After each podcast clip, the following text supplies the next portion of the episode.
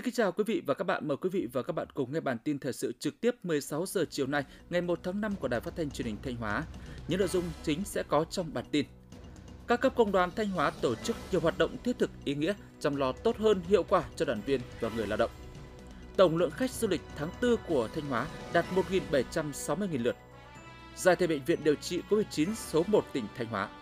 15 giờ chiều nay, vé bóng đá Nam SEA Games 31 chính thức được mở bán online. Sau đây là nội dung chi tiết.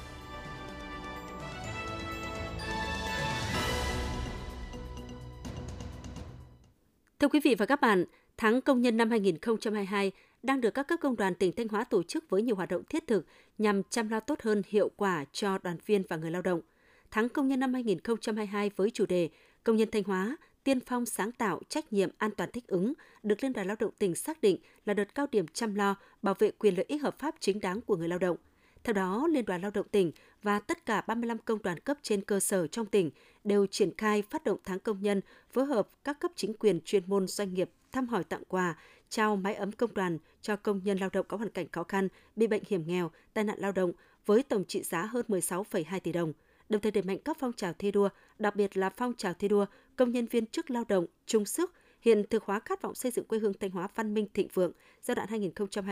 2021-2030 và chương trình một triệu sáng kiến nỗ lực vượt khó sáng tạo, quyết tâm chiến thắng đại dịch COVID-19 nhằm phát huy vai trò tiên phong trách nhiệm của công nhân đối với đơn vị doanh nghiệp.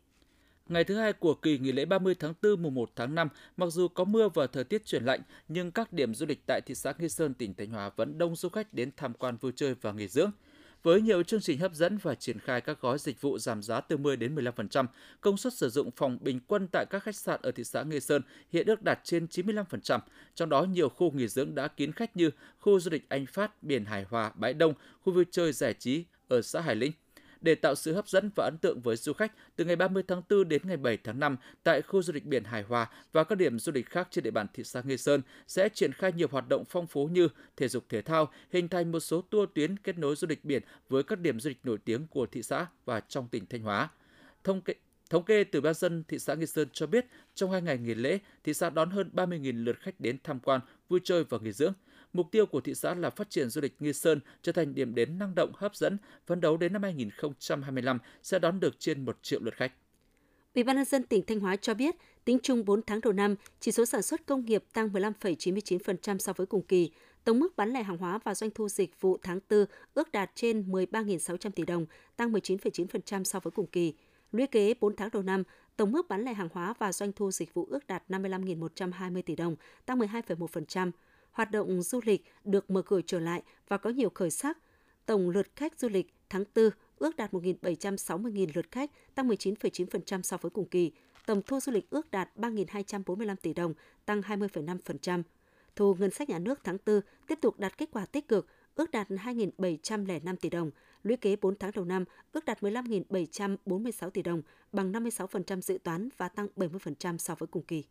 Năm 2022, tỉnh Thanh Hóa phấn đấu có 100% doanh nghiệp xuất khẩu nông sản trên địa bàn được số hóa, trên 50% doanh nghiệp sản xuất kinh doanh thực phẩm nông lâm thủy sản có tài sản, có tài khoản bán hàng, có sản phẩm được quảng bá giới thiệu và có tài khoản thanh toán trên sàn thương mại điện tử. Hiện Chi cục Quản lý chất lượng nông lâm và thủy sản đã triển khai nhiều hoạt động để mạnh ứng dụng công nghệ thông tin vào quản lý chuỗi sản xuất, cung ứng thực phẩm an toàn, thúc đẩy phát triển kinh tế số nông nghiệp – việc tăng cường giao dịch trên nền tảng thương mại điện tử sẽ là hướng đi tất yếu để sớm tham gia vào quá trình này. Mỗi doanh nghiệp, hợp tác xã, người dân cần thay đổi tư duy tiếp cận khách hàng, phương thức kinh doanh, từ đó tạo tiền đề để xây dựng thị trường nông sản bền vững.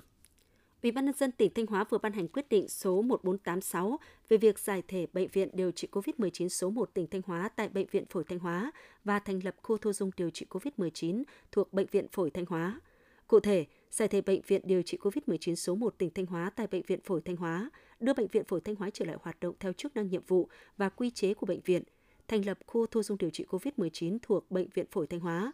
Khu thu dung điều trị COVID-19 là khoa phòng hoặc một bộ phận của khoa phòng thuộc bệnh viện Phổi Thanh Hóa, chịu trách nhiệm tiếp nhận khám bệnh chữa bệnh cho bệnh nhân COVID-19 và bệnh nhân mắc các bệnh lý kèm theo nhiễm COVID-19 theo chức năng nhiệm vụ và phân tuyến điều trị quy mô 100 giường bệnh.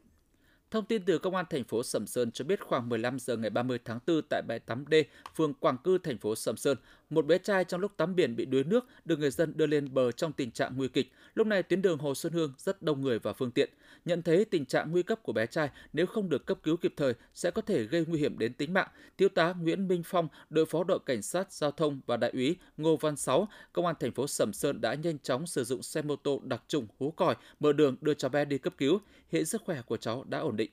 Bản tin thời sự xin được chuyển sang một số thông tin trong nước đáng chú ý. Sáng ngày 1 tháng 5, tại Phủ Chủ tịch, Thủ tướng Phạm Minh Chính chủ trì lễ đón Thủ tướng Nhật Bản Fumio thăm chính thức Việt Nam từ ngày 30 tháng 4 đến ngày 1 tháng 5 năm 2022. Lễ đón được tổ chức trọng thể theo nghi thức dành cho nguyên thủ quốc gia. Thủ tướng Phạm Minh Chính đã ra tận cửa xe ô tô đón Thủ tướng Fumio. Sau cái ôm bắt tay nồng ấm của hai người bạn lâu năm, các cháu học sinh gửi tới Thủ tướng Fumio bó hoa tươi thắm. Chuyến thăm của Thủ tướng Nhật Bản diễn ra trong bối cảnh quan hệ đối tác chiến lược sâu rộng Việt Nam-Nhật Bản đang tiếp tục phát triển tốt đẹp, hiệu quả trên nhiều lĩnh vực. Hai bên đang tích cực chuẩn bị các hoạt động kỷ niệm 50 năm thiết lập quan hệ ngoại giao vào năm 2023. Trong buổi họp báo chung với Thủ tướng Nhật Bản Kishida Fumio, Thủ tướng Phạm Minh Chính khẳng định Việt Nam sẽ hỗ trợ nhân đạo 500.000 đô la Mỹ cho Ukraine thông qua tổ chức quốc tế. Về việc này, Thủ tướng Kishida cho biết Nhật Bản hoan nghênh Việt Nam cứu trợ nhân đạo tới Ukraine. Cả hai nhà lãnh đạo cùng khẳng định cần đảm bảo nguyên tắc cơ bản của luật pháp quốc tế và hiến trương Liên Hợp Quốc, đặc biệt là nguyên tắc tôn trọng độc lập, chủ quyền, độc lập toàn vẹn lãnh thổ, quyền và lợi ích chính đáng của các nước, không đe dọa hoặc sử dụng vũ lực trong quan hệ quốc tế, kêu gọi các bên kiên trì thúc đẩy đối thoại, đàm phán để tìm giải pháp hòa bình lâu dài. Theo số liệu từ Tổng cục Thống kê, tháng 4 năm 2022 có 15.000 doanh nghiệp thành lập mới, cao nhất từ trước đến nay. Vốn đầu tư trực tiếp nước ngoài thực hiện tại Việt Nam 4 tháng đầu ước đạt 5,92 tỷ đô la Mỹ,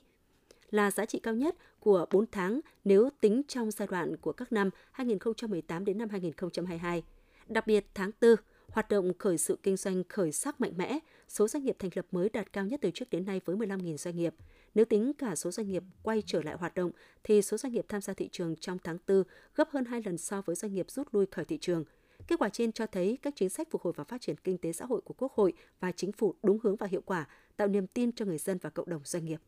Trong 2 năm trở lại đây, thức ăn chăn nuôi đã tăng giá liên tiếp khoảng 13 lần, mỗi đợt tăng từ 200 đến 350 đồng một kg.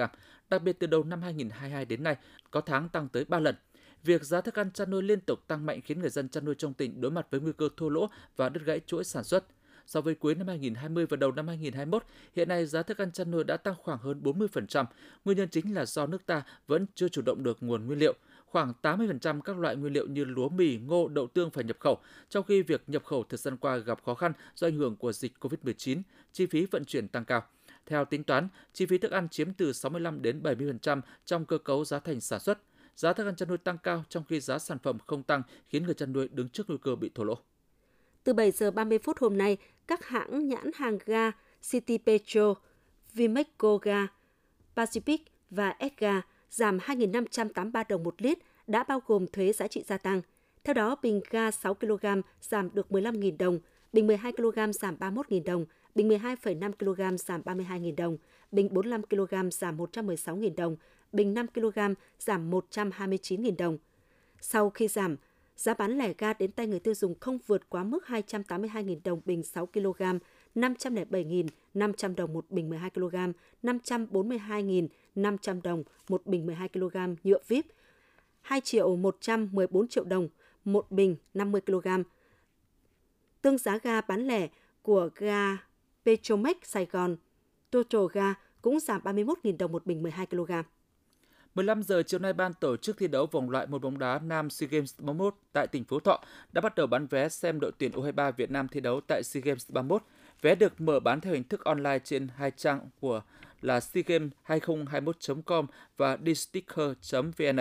Giá vé vòng bảng một bóng đá nam trên sân Việt Trì có ba mệnh giá là 200.000 đồng, 300.000 đồng và 500.000 đồng một vé. Giá vé xem hai trận bán kết diễn ra ngày 19 tháng 5 có ba mệnh giá là 300.000 đồng, 400.000 đồng và 600.000 đồng một vé. Vé được phát hành là vé tại bảng A có sự góp mặt của đội tuyển U23 Việt Nam và hai trận bán kết. Vé sẽ được bán qua ba hình thức là đường công văn bán online và bán trực tiếp tại quầy. Trong đó vé online được bán lúc 15 giờ ngày hôm nay mùng 1 tháng 5, vé sẽ được bán đến 11 giờ ngày 3 tháng 5 hoặc đến khi hết vé.